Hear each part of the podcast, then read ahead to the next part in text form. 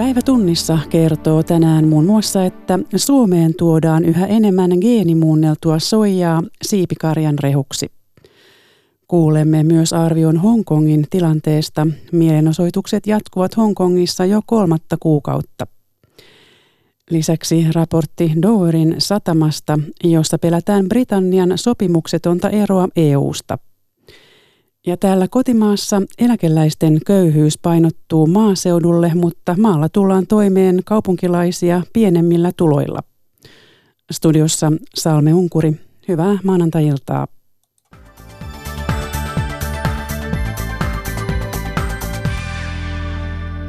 Geenimuunneltua soijaa tuodaan Suomeen eläinten rehuksi entistä enemmän kuin broilerin suosi on kasvanut suomalaisissa ruokapöydissä. GM-soija on myös muita valkuaisaineita halvempaa. Osa kotieläintuottajista haluaa kokonaan eroon GM-soijasta kuluttajilta tulevan paineen takia. Stiina Brennare. Broilerista on tullut suomalaisen ruokapöydän hittituote, vaikka sikaa syödään lihoista eniten. Soija on broilerin ja sianlihan oleellinen valkuaisaine, jota tuodaan geenimuunneltuna Suomeen entistä enemmän. Syistä kertoo neuvotteleva virkamies Marita Aalto maa- ja metsätalousministeriöstä. No yhtenä syynä siinä on se, että meillä on siipikarjan lihan kulutus Suomessa lisääntynyt. Ja tämä soija on siipikarjalle optimaalinen rehu, eli aminohappokoostumukseltaan se paras kasviperäisistä vaihtoehdoista. GM-soijan tuonti rehuksi on harpannut kymmenessä vuodessa valtavasti 60 prosenttiin tuodusta soijasta. Yhdysvalloista soijapapua virtaa Eurooppaan, mistä se nostaa rehuteollisuus. GM-soijan hinta on ollut suotuisa, kun Kiina ei sitä enää osta, kertoo hankkijan vilja- ja raaka-aineryhmän johtaja Tarmo Kajander. Osittain tästä kauppasodasta johtuen, niin soijan markkinahinnat ja markkinahintakehitys on ollut laskeva. Että soija on hivenen edullisempaa suhteessa muihin valkuaislähteisiin. Tuottajien etujärjestö MTK sanoi, että kasvimyrkkyä hyvin kestävän soijan käyttö on todettu tutkimuksissa turvalliseksi. Kuluttajien paine ohjaa silti pois soijasta. Johtaja Juhan Ooberi MTKsta siipikarjatuotannossa on, on toki vähennetty aika paljon ja osa sikatiloista eivät käytä enää olleenkaan soijaa, mutta että jo, siellä edelleen on, on tekemistä, mutta pyrkimys toki on siihen, että, että pystyttäisiin jollain aikavälillä luopumaan kokonaan soijan käytöstä myös siellä sika- ja siipikarjatuotannossa. Euroopan elintarviketurvallisuusviranomainen arvioi GM-sojan riskit eläimille ja ihmisille. Arviointi on tarkka, sanoo ministeriö. Neuvotteleva virkamies Marita Aalto. No kyllä mä sanoisin, että se on yksi, yksi maailman tarkimmista seuloista, mitä ne siellä käy läpi. Ja, ja tämä arviointi on, on, kestää pitkän aikaa ja, ja näin. Että kyllä, kyllä, ja nimenomaan katsotaan sitä, että se on turvallinen sekä ihmisille, eläimille, että sitten myös niin kuin, ei aiheuta ympäristöriskiä. GM-sojan myyntiluvat Euroopassa ovat muutamalla suurella yrityksellä, kuten esimerkiksi Monsanto Bayerilla. Kiista yliopistojen ja korkeakoulujen lisärahojen maksuaikataulusta repii keskustan ministeriryhmää. Tiedeministeri Hanna Kosonen hakee keskustan johdon tukea hallitusohjelmassa luvattujen yhteensä 60 miljoonan euron lisärahojen maksamiselle jo ensi vuonna. Valtiovarainministeri keskustan Mika Lintilä jakaisi korotuksen useammalle vuodelle. Pekka Kinnunen.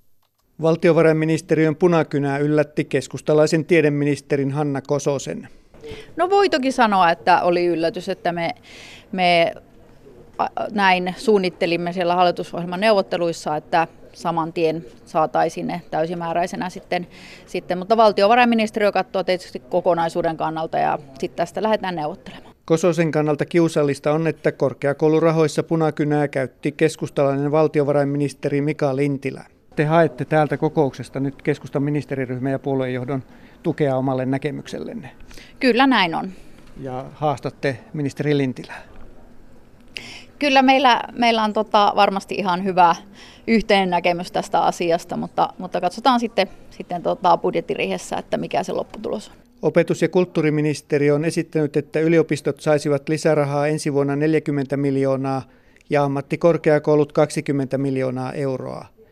Valtiovarainministeriö esittää yliopistoille lisärahaa ensi vuonna 10 miljoonaa ja ammattikorkeakouluille 5 miljoonaa.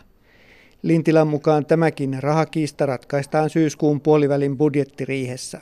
Mä luulen, että varsinkin ministeriön puolella on laitettu aika paljon odotusarvoja.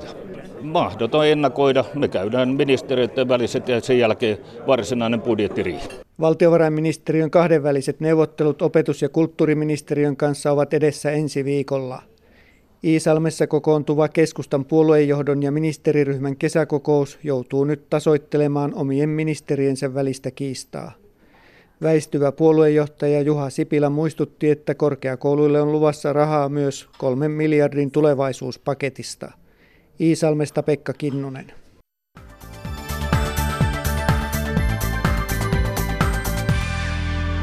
Ja ulkomailta. Jälleen eilen sadat tuhannet ihmiset osoittivat mieltään Hongkongin hallitusta ja Kiinaa vastaan, valtaosin rauhanomaisesti. Mielenosoitukset ovat jatkuneet jo kolmatta kuukautta. Hongkongin Suomen pääkonsuli Johanna Karanko on elänyt arkeaan Hongkongissa koko tämän mielenosoitusajan ja kertoo, miten mielenosoitukset ovat vaikuttaneet Hongkongissa asuvien päivittäiseen elämään. Hongkongin alue on yhtä iso kuin Helsinki, Espoo, Vantaa ja Kirkkonummi yhteensä, eli aika iso alue. Näitä mielenosoituksia on järjestetty pääasiassa viikonloppuisin ja ne on ollut eri puolilla kaupunkia. Eli esimerkiksi lauantaina yhdellä puolella kaupunkia ja sunnuntaina toisella puolella kaupunkia. Ja niistä on tiedotettu melko, mel, melko hyvin näitä pieniä flashmob-mielenosoituksia ehkä lukuun ottamatta. Joten arkea on pystynyt elämään sillä lailla, että on välttänyt mielenosoituksia – että tois, esimerkiksi yhtenä viikonloppupäivänä on ollut yhdellä puolella kaupunkia ja toisena päivänä toisella puolella kaupunkia. Eli sinänsä niin kuin siellä pystyy elämään ää, kyllä välttämällä mielenosoitukset kokonaan, paitsi että tietysti uutisissa ja mediassa ne on pääaiheena. Se on tietysti yksi kysymys, että ketkä sinne lähtevät mukaan. Millaisia keskusteluja perheissä Hongkongissa käydään nykyään? No mielenosoitukset on pitkälti, siellä on yli 50 prosenttia on 20-30-vuotiaita. Ja pääosa mielenosoittajista on alle nelikymppisiä. Eli kyllä tämmöisiä keskusteluja, tämä on nuorille, nuorille tämä on vähän niin kuin semmoinen, että heille tämä on ollut todella tärkeää, koska heillä ei ole paljon, paljon menetettävää.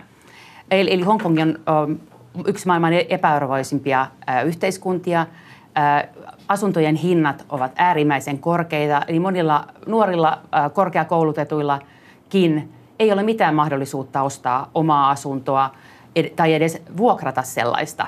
Joten heillä ei ole niin sanotusti mitään menetettävää. Mutta perheissä tietysti käydään keskusteluja siitä, että onko esimerkiksi nuorille, onko alaikäisille, onko, tämä, niin onko, onko, onko sinne hyvä mennä mukaan – varsinkin sen jälkeen, kun nämä mielenosoitukset, niissä on esiintynyt tätä väkivaltaa. Niin, että saavatko lapset lähteä? Että, Kyllä, Että se on tämmöinen sukupolvikokemus, että nuoret olisivat lähdössä ja vanhemmat miettii, että onko se ok. Kyllä, ja sitten joo. sen lisäksi tietysti se, että, että on, on myös sukupolvi, sukupolvien välillä erilaista ajattelua, että tuleeko venettä keinuttaa tässä vaiheessa vai, ja mitkä, mitkä sitten on taloudelliset vaikutukset, että ehkä niin kuin vanhem, jo aikuiset ihmiset, sanotaan yli 40 ajattelee jo sitä, niin kuin ajattelee näitä taloudellisia vaikutuksia, mitä mielenosoituksesta on aiheutunut. Ja tähän Hongkongin hallinto on pitkälti pyrkinyt vaikuttamaan, eli näissä lehdistötilaisuuksissa, joita hallintojohtaja ja ministerit ovat järjestäneet, niin on tuotu esille,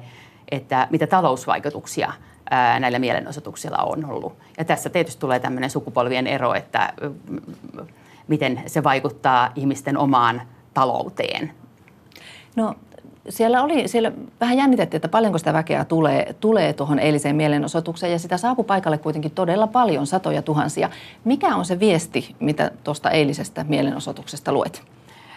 No, sitä mietittiin ennen tätä eilistä mielenosoitusta, että kuinka paljon kannatusta näin pitkään jatkuneella ja myös väkivaltaisella mielenosoituksella tai mielenosoitusliikkeellä on. Selvästikin kannatus, kannatusta on ja se ei ole, ole hiipunut. Aivan. No, ähm, kun, kun Alun perin ne mielenosoitukset alkoi siitä luovutuslaista, joka olisi saanut, sallinut siis riko, riko, rikoksesta syytettyjen luovuttamisen Manner Kiinaan. Ja, ja nyt tuntuu, että asia on niin kuin edennyt tässä 11 viikon aikana. Niin mistä tällä hetkellä on kysymys ennen kaikkea noissa mielenosoituksissa? Joo, tämä laki, lakiehdotus todellakin, niin hallintojohtaja on sanonut, että, että se on kuollut. Virallisesti sitä kummiskaan ei ole kuopattu ja tämä on yksi asia, mitä mielenosoittajat edelleen haluavat, että haluavat, että lakiesitys virallisesti kuopataan. Mutta sen lisäksi niin, on monia muitakin asioita. Yksi on tämä väkivallan vastustaminen ja väkivallan, väkivaltaisuuksien ehkä selvittäminen ja siihen tämmöinen itsenäisen tutkintakomission perustaminen. Tämä on yksi, yksi varmaan aika laajastikin ö, tuettu ajatus. Myös, ö, myös tota, monet ulkomaat ovat tästä, tästä olleet samaa mieltä, että tämmöinen pitäisi, pitäisi tutkia, että mitä, mitä on tapahtunut, tapahtunut ja selvittää se. Mutta sen lisäksi tämä vanhatkin tämmöiset 2014 mielentoisuuden aikana – esiin tulleet vaatimukset demokratian, suoran demokratian lisäämisestä ovat nous, nostaneet päätään ja tämä on ehkä nykyään väkivallan lisäksi tämä pääaihe. Joo. No siihen mainitsitkin jo jonkun sanan tuosta taloudesta ja talousvaikutuksista ja siihen ilmeisesti liittyy jotenkin vähän se, että miksi meidän Suomessa kannattaa olla kiinnostuneita siitä, että Hongkongissa aika kaukana osoitetaan mieltä? No siis suomalaisille äh, tämä yksi maa, kaksi järjestelmää – tai suomalaiselle yritykselle yksi maa kaksi järjestelmää on ollut erittäin hy- hyvä järjestely. Tämä on, eli Kiinan, Kiinan valtavien markkinoiden äh, läheisyydessä ja sisällä on ollut, on, on, on ollut alue, joka on toiminut länsimaalaisettain tai toimii länsimaalaisettain ja on sallinut yrityksille tulla sinne testaamaan tuotteita, miten nämä myisivät sitten Kiinassa tai toimia sieltä käsin ki, suht, Kiinaan. Eli suomalaisyrityksille se, että Hongkong pysyy vapaana ja hyvänä paikkana toimia on, on tärkeä juttu kyllä, Kiinan suhteen. Kyllä. Joo. No sitten koulut ja yliopistot alkaa siellä ensimmäinen syyskuuta aika pian ja tätä pidetään merkittävänä päivämääränä myös näiden mielenosoitusten kohtalon kannalta. Minkä takia?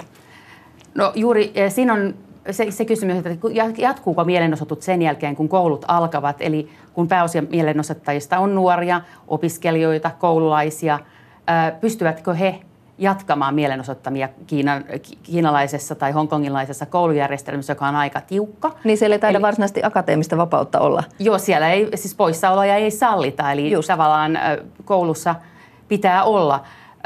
Joten, ja sitten tietysti tässä tulee myös niin keskustelut perheissä, että jos, ker, jos, jos opinnoista kyllä niin yliopisto-opiskelut maksaa. Jos niistä maksetaan, niin onko, voiko sieltä sitten olla poissa? Vanhemmat usein nämä sitten rahoittavat.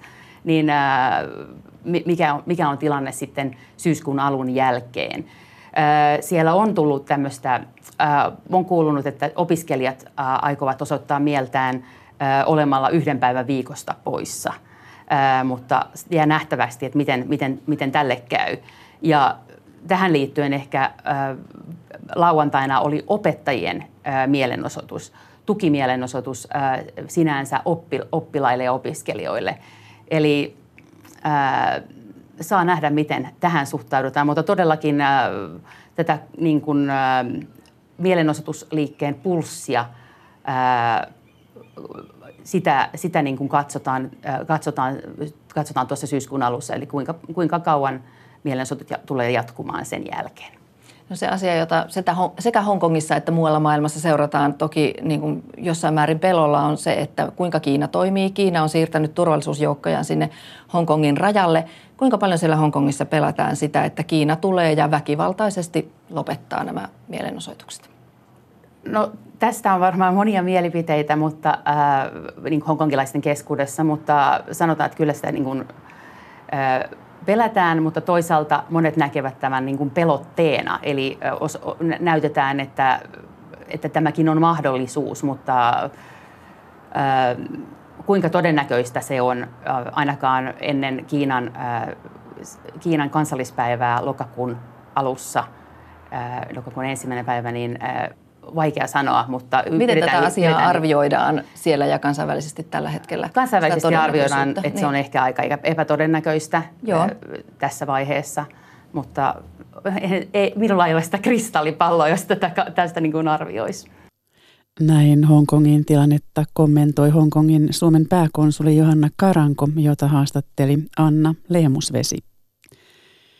Sitten Saksaan, jossa perätään uutta talouspolitiikkaa laman estämiseksi. Saksassa talouden notkahdus on herättänyt kysymyksen, onko tiukan kulukurin politiikassa enää järkeä vai pitäisikö julkisia investointeja tehdä tarvittaessa lisävelalla. Huolena on, että ilman uusia investointeja Saksan kilpailukyky ja ilmastotavoitteet kärsivät. Suvi Turtiainen. Autot matelevat ruuhkaisella Berliinin Alexanderplatzilla.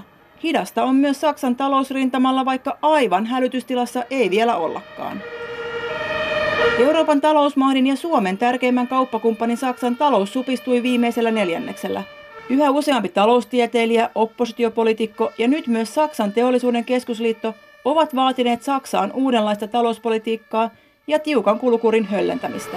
Hampurin maailmantalousinstituutin johtaja taloustieteilijä Henning Wöpel sanoo Saksan tarvitsevan nyt kipeästi julkisia investointeja. Politiker, gerade jene der großen Koalition, dazu berufen, jetzt die schwarze Null ähm, zu verteidigen. Wöpel arvostelee Saksan hallitusta siitä, että se jatkaa tiukan kulukurin politiikkaansa uhkaavasta taantumasta huolimatta. Yksi hidaste on perustuslaissa määritelty velkajarru, joka antaa vain vähän liikkumatilaa lisävelan ottamiseen. Investointeja tarvitaan kuitenkin Föppelin mukaan nyt koulutukseen, teknologiaan, digitalisointiin ja talouden uudistamiseen ilmaston kannalta nykyistä kestävämmäksi. Syyskuussa Saksan hallituksen on määrä julkistaa suuri ilmastopaketti, eli keinot siihen, miten Saksa aikoo leikata päästöjään tavoitteiden mukaisesti. Kunnianhimoinen ilmastopolitiikka saattaa tosin onnistua ilman lisävelkaakin, sanoo maailman ympäristöjärjestön WWFn Saksan edustaja Christoph Heinrich. Also zunächst mal Deutschland braucht sehr viel mehr Saksan pitää investoida selvästi lisää ilmastonsuojeluun, mutta senkin voi oikeastaan tehdä ilman lisävelkaa ohjaamalla nykyisiä haitallisia tukia ilmastoystävällisiin ratkaisuihin, Heinrich sanoo. Yksi murheenkryyneistä on Saksan viennin selkärankana toimiva autoteollisuus, jonka pitäisi nyt pystyä uudistumaan vastaamaan nykyisiä ilmastovaatimuksia. Also hier ist es noch einmal viel wichtiger, wenn eine dieser Schlüsselindustrien Deutschlands an der auch der, der Wohlstand des Landes sehr stark hängt. Erityisesti autoteollisuuden, josta koko maan hyvinvointi riippuu, on otettava ilmastonsuojelu tosissaan. Ilmastonsuojelu tarkoittaa kilpailukykyä ja kykyä pärjätä myös tulevaisuudessa, Heinrich sanoo. Suvi Turtiainen, Berliini. Riski Britannian sopimuksettomasta EU-erosta on nyt suuri, sillä maan uusi pääministeri Boris Johnson vaatii Brexitin toteuttamista lokakuun lopussa hinnalla millä hyvänsä. Satamakaupunki Doverissa pelätään, että mahdollinen sopimukseton ero pysäyttää kaupan ja romuttaa maan talouden. Doverin satamassa rekkoja ohjataan monella eurooppalaisella kielellä. Tärkein ja nopein meriyhteys Englannin kanalin takana siintävään Ranskaan voi kuitenkin pian tukkeutua, pelkkää rahtikuljetuksia järjestävän yhtiön johtaja John Shirley.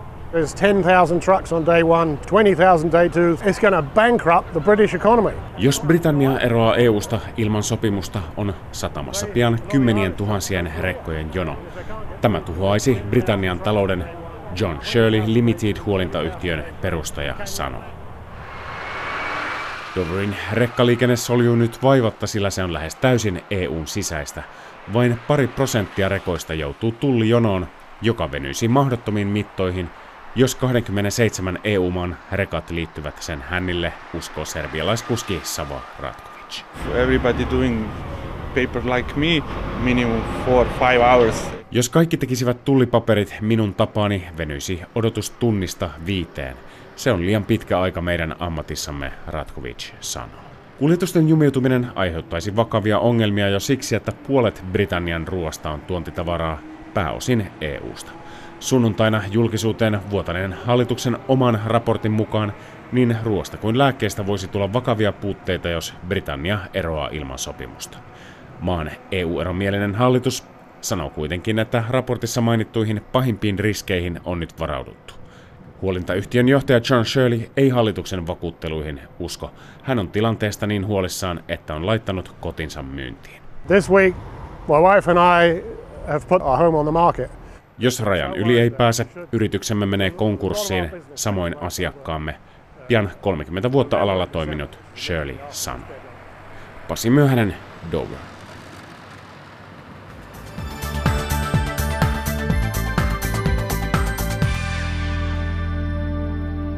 Nyt puhetta eläkeläisistä, joita on Suomessa puolitoista miljoonaa. Viime vuonna eläkeläisten keskimääräinen kokonaiseläke oli 1680 euroa kuukaudessa. Mutta miten eläkeläiset itse kokevat pärjäävänsä taloudellisesti? Aiheesta jatkaa Maria Skara. Eläketurvakeskus on selvittänyt eläkeläisten taloudellista hyvinvointia hyvin laajalla kyselytutkimuksella. Sosiaalipolitiikan dosentti Susan Kuivalainen Turun yliopistosta. Selvititte siis erityisesti tätä taloudellista hyvinvointia. Miksi tällaista aihetta eläkeläisten kokemuksia lähdettiin selvittämään? No ensinnäkin eläkeläisten toimeentulo on todella tärkeä yhteiskuntapoliittinen aihe ja sen tärkeys nousee entisestään, kun väestö ikääntyy ja eläkeläisten määrä väestössä kasvaa. Ja heidän toimeentulostaan tulisi olla mahdollisimman monipuolinen ja tarkka kuva.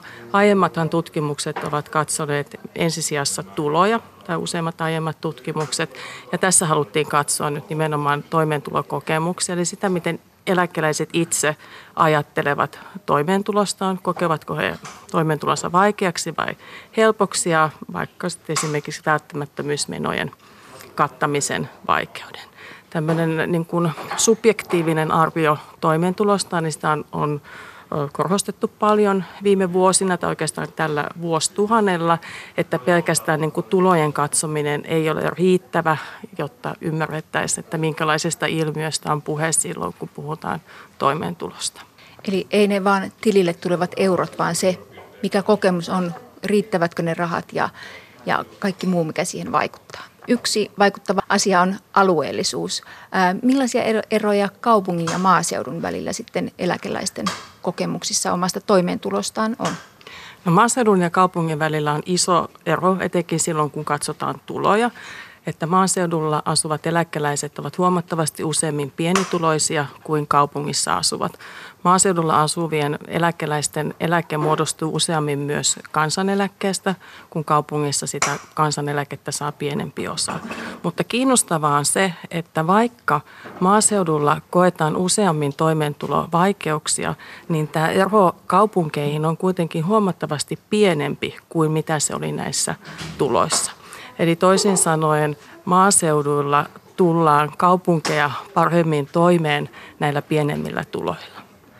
Selvisikö tässä tutkimuksessa mitään, että mistä tällainen voi johtua?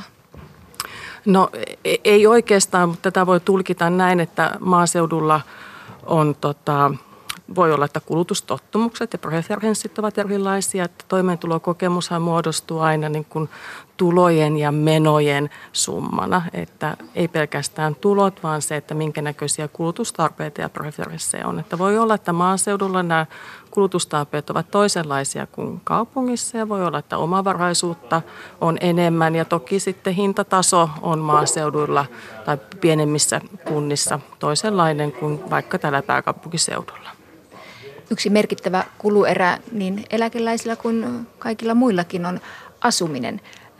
Tutkimuksessa selvitettiin asumismuodon merkitystä eläkeläisten elämän tyytyväisyyteen. Mitä eroja tässä ilmeni? No tosissaan asumismuodon mukaan siten, että asuuko eläkeläinen omistusasunnossa vai vuokra-asunnossa. Tässä oli myös hyvin kiintoisia tuloksia, jotka osoitti, että omistusasunnossa asuvilla oli korkeampi elämän tyytyväisyys sen jälkeen, kun otettiin huomioon, että omistusasujat ovat yleensä, heillä on korkeammat tulot ja enemmän niin kuin varallisuutta, mutta he samalla myös kokevat sitten vähemmän niin kuin vaikeuksia näissä asumismenoissa. Kiintoisa on se, että asumistyytyväisyydessä ei sinällään ollut eroja sen mukaan, että asuiko omistusasunnossa vai vuokra-asunnossa. Työssä käyntieläkkeellä on tällainen lisääntyvä ilmiö viime vuosina. Kuinka yleistä teidän selvityksen mukaan on, että työntekoa jatketaan jossain muodossa vielä eläkevuosinakin? No, tämän tutkimuksen mukaan 14 prosenttia, eli joka seitsemäs 63-74-vuotiaista vanhuseläkeläisistä oli käynyt töissä kyselyä edeltäneen 12 kuukauden aikana.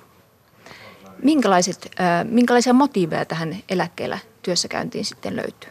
No ihan selkeästi yleisimmät syyt työntekoon oli työn mielenkiintoisuus ja työhön liittyvät sosiaaliset suhteet. Eli 80 vanhuseläkkeellä työskentelevästä sanoi, että työn mielenkiintoisuus oli syynä ja 60, että sosiaaliset suhteet. Taloudellista pakkoakin ilmeni, eli noin joka viides vanhuseläkkeellä työssä käyvistä koki, että heidän piti tehdä töitä taloudellisen pakon vuoksi. Eläkkeellä olo on taiteen laji, oli joku kommentoinut tilannettaan, ähm, mutta joihinkin asioihin oltiin myös tyytyväisiä. Millaiset asiat nousi esiin positiivisina ja hyvinä asioina tässä tutkimuksessa? No jos ajatellaan sitten, kun hän vastasi eläkeläisiä sinne avovastauskysymykseen ja tota, siellä toimeentuloa helpottavina tekijöinä nousi esiin muun muassa hyvä terveys ja puoliso. Toki tämä niin kuin puolison taloudellinen tuki, toisaalta se oli voimavara, mutta toisaalta se aiheutti myös niin kuin ristiriitaisuutta, että osa eläkeläisistä kirjoitti avomuotoisissa vastauksissaan, että jos on parisuhteessa riitaa, niin tämä toimeentulo ei ole mitenkään helppoa puolison tuloilla. Mm. Myös läheisten auttamista ja avunsaantia on kartoitettu. Kuinka yleistä auttaminen tai avun saaminen eläkeläisillä on? No 75 prosenttia tämän tutkimuksen eläkeläisistä olivat joko saaneet tai antaneet apua tai sekä että. Että kaikkein yleisintä oli se, että eläkeläiset olivat antaneet apua. Reilu kolmannes oli tehnyt näin ja useimmiten apua annettiin omille lapsille ja lapsenlapsilleen. Noin neljännes oli sekä saanut että antanut apua ja tota, harvinaisinta oli sitten se, että oli pelkästään saajana. Mikä merkitys taloudellisen avun saamisella tai antamisella eläkeläisillä sitten eläkeläisille on? No eläkeläiset todellakin niin kuin useimmiten antavat apua ja antavat apua nimenomaan lapsilleen ja lapsenlapsilleen. Annettu taloudellinen apu on hieman yleisempää, ihan pirun yleisempää kuin käytännön apu. Käytännön apu annetaan useimmiten lasten lasten hoidossa ja kuljetuksessa, että voi ajatella, että tällä on niin kuin monia niin kuin elämään tyytyväisyyteen tai elämän laatuun liittyviä myönteisiä asioita. Mm. Millaista apua sitten saadaan? Useimmiten eläkeläiset hän saivat harvemmin tota, apua, kun antoivat. Sitä apua saatiin useimmiten myös siltä niin kuin lapsilta ja käytännön asioissa ja tietotekniikassa ja kodin laitteissa. Se kuulostaa tutulta. Tämän tutkimuksen myötä, minkälaisella mielellä eläkeläisten ja tulevien eläkeläisten tulevaisuutta voisi sitten katsoa? No, ehkä tämän tutkimuksen ihan yksi keskeinen tulos on se, että eläkeläisistä ei voi puhua yhtenä yhtenäisenä ryhmänä, että jo tällä hetkellä Suomessa on puolitoista miljoonaa eläkkeensaajaa. Ja eläkkeensaajissa on sekä niin kuin hyvin toimeentulo tulevia että sitten heitä, joilla on heikompi toimeentulo. Toisessa niin kuin äärypäässä on heitä, joilla on, on tota, keskimmäistä korkeampi eläke. He asuvat puolison kanssa ja asuvat omistusasunnossa ja heillä on, on tota, korkeampi koulutus ja ovat siirtyneet eläkkeelle, vanhuseläkkeelle niin kuin suoraan työstä. Kun toisessa äärypäässä on sitten henkilöitä, jotka ovat siirtyneet eläkkeelle, vanhuseläkkeelle työttömyyden tai työkyvyttömyyden kautta. Heillä on keskimmäistä pienempi eläke, he kokevat terveytensä heikoksi, he asuvat vuokralla ja asuvat usein yksin. Totesi sosiaalipolitiikan dosentti Susan Kuivalainen. Hänet tapasi eläketurvakeskuksen tilaisuudessa Maria Skara. Toisen asteen opintojen keskeyttämistä on alettu ehkäistä uudella tavalla – Valtakunnallisessa toisen asteen koulutusta koskevassa Vaamos-hankkeessa nuoria neuvotaan sekä opintoihin että arkielämään liittyvissä kysymyksissä. Tavallisimmin opiskelua hankaloittaa ongelmien kasaantuminen. Viime vuonna ammattikoulun keskeytti 7,5 prosenttia alle 20-vuotiaista opiskelijoista. Turkulainen kokkiopiskelija Eemeli Valonen palasi koulun penkille viimeistelemään keskeytyneitä opintojaan. Me ollaan käsitelty kaikkea stressihallintaa ja työhakua ja tämmöistä. Aika semmoista perushommaa, jota tarvii siihen, kun lähtee työelämään. Turun ammattiinstituutissa kootaan kymmeniä nuoria kolmeen opintokokonaisuuteen. Kokemusten perusteella rakennetaan valtakunnallista toimintamallia. Koulupudokkaita oli pelkästään ammattikouluissa viime vuonna yli 5000. Yksilövalmennus on keskeinen osa kurssia. Projektityöntekijä Minna Hemgård. Taustalla voi olla tosi paljon erilaisia asioita, mitkä ei niin liity kouluun, vaan että niin siinä omassa elämässä voi olla asioita, mihin kaipaisi apua. Ja siinä, jos auttaa, niin sitten mahdollisesti se kouluun palaaminen onkin helpompaa. Että jotenkin tässä kyllä korostuu se, että jos ei niin kuin aikaisessa vaiheessa ole saanut sit tukea asioihin, niin sitten, sitten ne kasaantuu. Tämä oppilaitos houkuttelee joka syksy pudokkaita aktiivisesti takaisin. Opintoohjaaja Merja Bäri.